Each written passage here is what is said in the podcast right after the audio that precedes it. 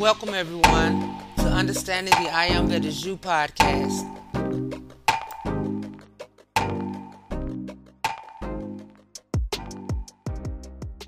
Yay! Hey everybody, it's your girl Wynn Ruffin, and I pray all is well with everyone, and your hearts and minds are full of love, joy, and compassion for yourselves and other selves. And no matter the negative circumstances and appearances in this world, let us not get too distracted with the outer, but throughout all life's dealings, and we must deal with this life. Let us make every effort to stay focused on the love and light of our mighty I Am presence and be uplifted and encouraged from the inside out, so that from our beings will radiate more positive energy, love, and light throughout the atmosphere, reaching everyone everywhere, all over the world. And it is true the energy that we send out into the world affects everyone and everything. If there's a lot of hateful and destructive energy dominating the world, negative distractions, too much attention dedicated to such, then of course the world experiences more. If there was more love and light, more positive energy dominating the world, loving distractions, with an increase in attention dedicated to love, life, and justice for all, then of course the world would experience more.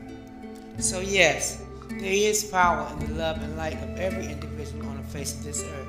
And yes, positive and lasting changes can be made in the world. But those changes must first start from within us. Amen. Give thanks and praises for love and life, and y'all be loved.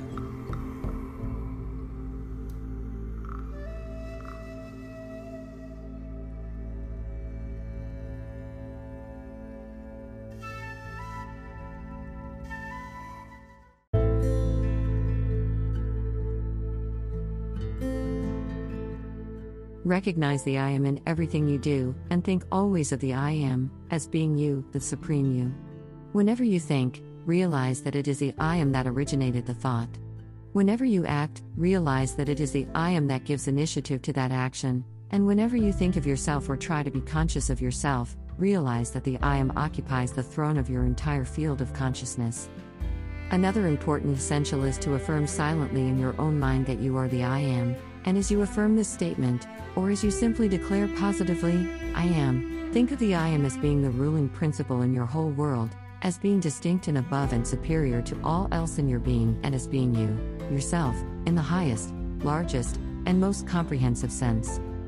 You thus lift yourself up, so to speak, to the mountaintop of masterful individuality, you enthrone yourself, you become true to yourself, you place yourself where you belong. Through this practice, you not only discover yourself to be the master of your whole life, but you elevate all your conscious actions to that lofty state in your consciousness that we may describe as the throne of your being, or as that center of action within which the ruling I am lives and moves and has its being. If you wish to control and direct the forces you possess, you must act from the throne of your being, so to speak, or in other words, from that conscious point in your mental world wherein all power of control, direction, and, and initiative proceeds, and this point of action is the center of the I am.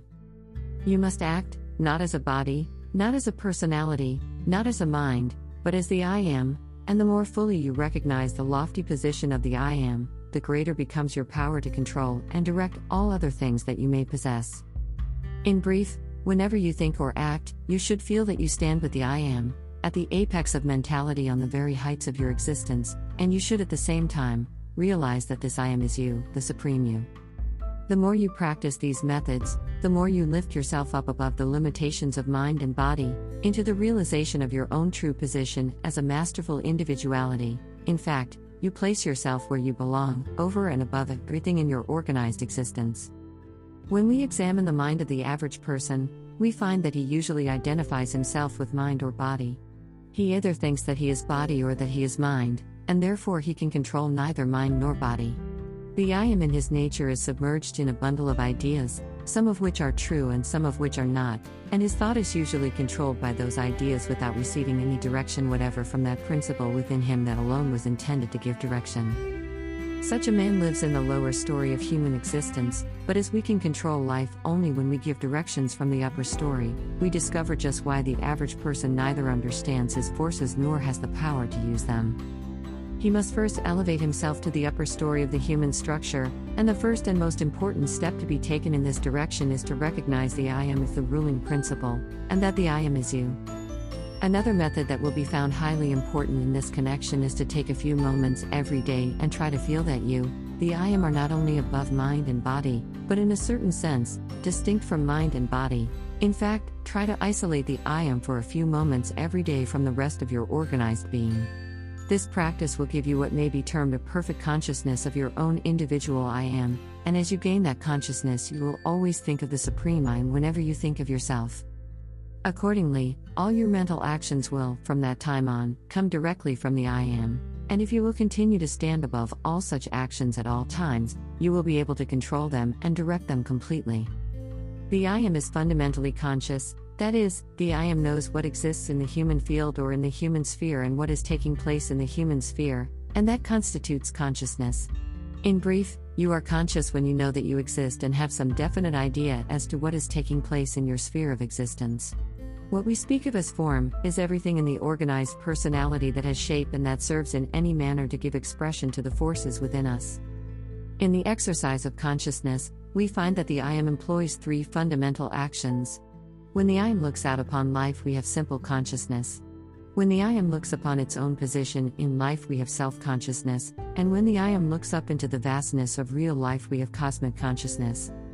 In simple consciousness, you are only aware of those things that exist externally to yourself, but when you begin to become conscious of yourself as a distinct entity, you begin to develop self consciousness.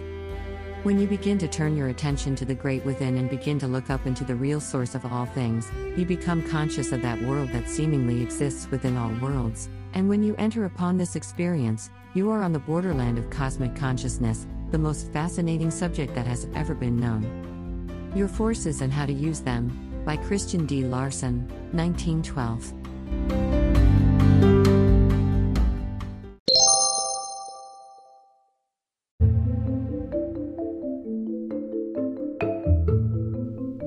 Isis Unveiled, Chapter 14. Professor Albrecht Muller says we may ascribe the introduction of bronze manufacture into Europe to a great race immigrant from Asia some 6,000 years ago, called Aryas or Aryans. Civilization of the East preceded that of the West by many centuries. There are many proofs that a considerable degree of culture existed at its very beginning. Bronze was yet in use, but iron as well. Pottery was not only shaped on the lathe, but burned a good red. Manufactures in glass, gold, and silver are found for the first time. In lonely mountain places are yet found dross, and the remains of iron furnaces. To be sure, this dross is sometimes ascribed to volcanic action, but it is met with where volcanoes never could have existed. But it is in the process of preparing mummies that the skill of this wonderful people is exemplified in the highest degree. None but those who have made special study of the subject can estimate the amount of skill, patience, and knowledge exacted for the accomplishment of this indestructible work, which occupied several months both chemistry and surgery were called into requisition. The mummies, if left in the dry climate of Egypt, seemed to be practically imperishable, and even when removed after a repose of several thousand years, show no signs of change. The body, says the anonymous writer, was filled with myrrh, cassia, and other gums, and after that, saturated with natron, then followed the marvelous swathing of the embalmed body, so artistically executed, that professional modern bandagists have lost in admiration at its excellency. Says Dr. Granville, there is not a single form or bandage known to modern surgery, of which far better and clever examples are not seen in the swathings of the Egyptian mummies. The strips of linen are found without one single joint, extending to 1,000 yards in length. Rosellini, in Kenrick's Ancient Egypt, gives a similar testimony to the wonderful variety and skill with which the bandages have been applied and interlaced. There was not a fracture in the human body that could not be repaired successfully by the sacerdotal physician of those remote days. H. P. Blavatsky.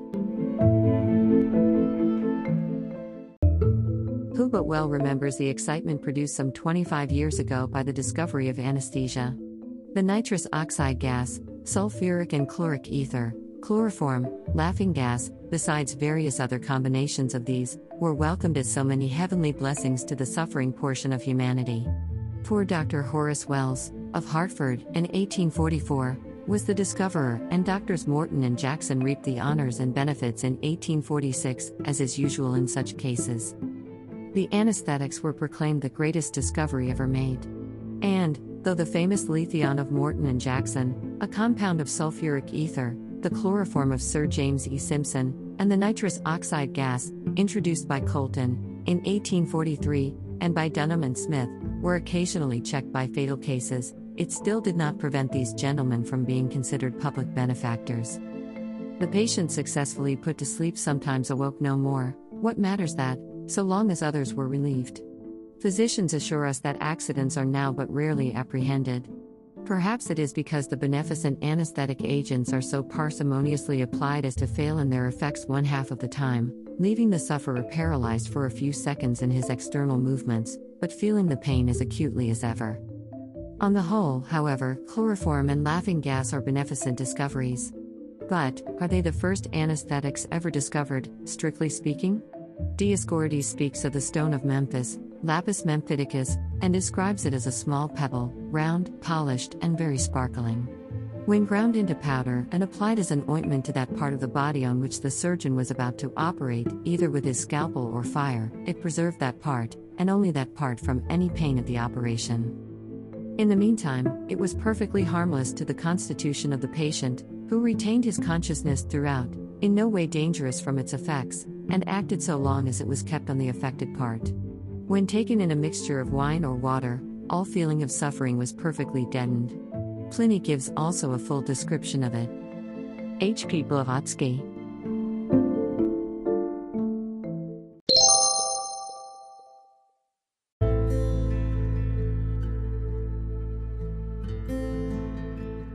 The I Am Discourses, Volume 14.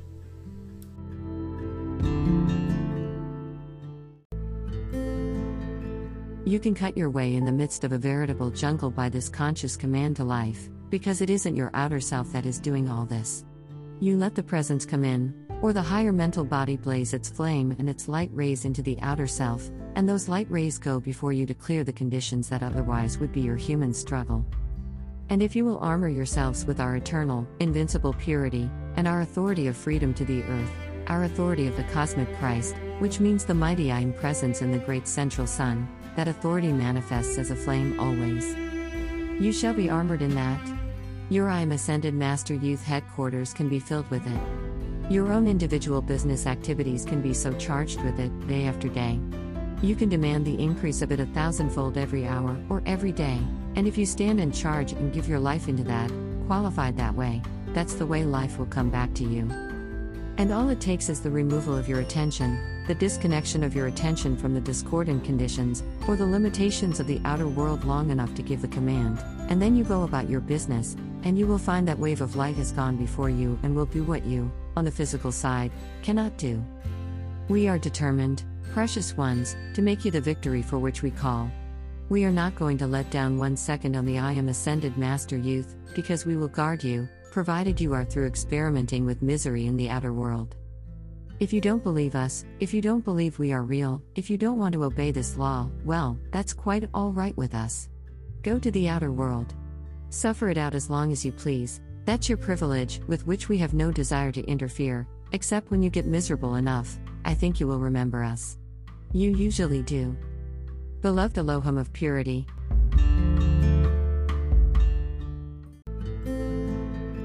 We have found that, all through the centuries, and the outer world hasn't done anything except to experiment with misery ever since the end of the Second Golden Age. Every time a great being of light has come and given a transcendent gift, most of the time he or she has been persecuted or crucified, or next door to it, during the lifetime, and then later on things have been reversed. But you will find the outer world will not offer you one thing but misery, distress, and limitation, if you don't stand and clothe yourselves in the cosmic Christ love from the great central sun, and then blaze that light into the world around you, so that you build your world out here according to the perfection of the law. Then, if you fill your world with the mighty Christ love of your I am presence and from our octave, well then, your electronic circle, which is your world, your sphere of life, becomes filled with our perfection and our power, to help you accomplish anything you require to live in this world, and still go forth to your victory and your freedom.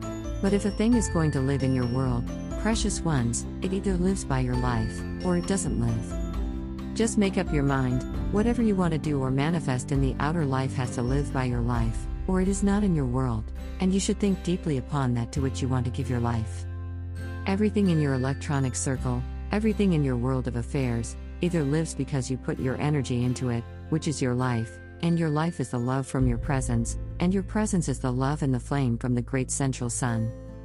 Therefore, whatever you want to do in the outer, you may do because love is all powerful, but you have to give it your attention and pour that energy into it, qualified with cosmic Christ love, and the ascended Master's perfection, if it is to be sustained or expanded, because unless it is perfection, it is not worthy to exist in the universe, and we cannot give our energy to something that is not constructive. That's self evident. We cannot use discordant energy, we cannot use tired energy. Beloved Elohim of purity,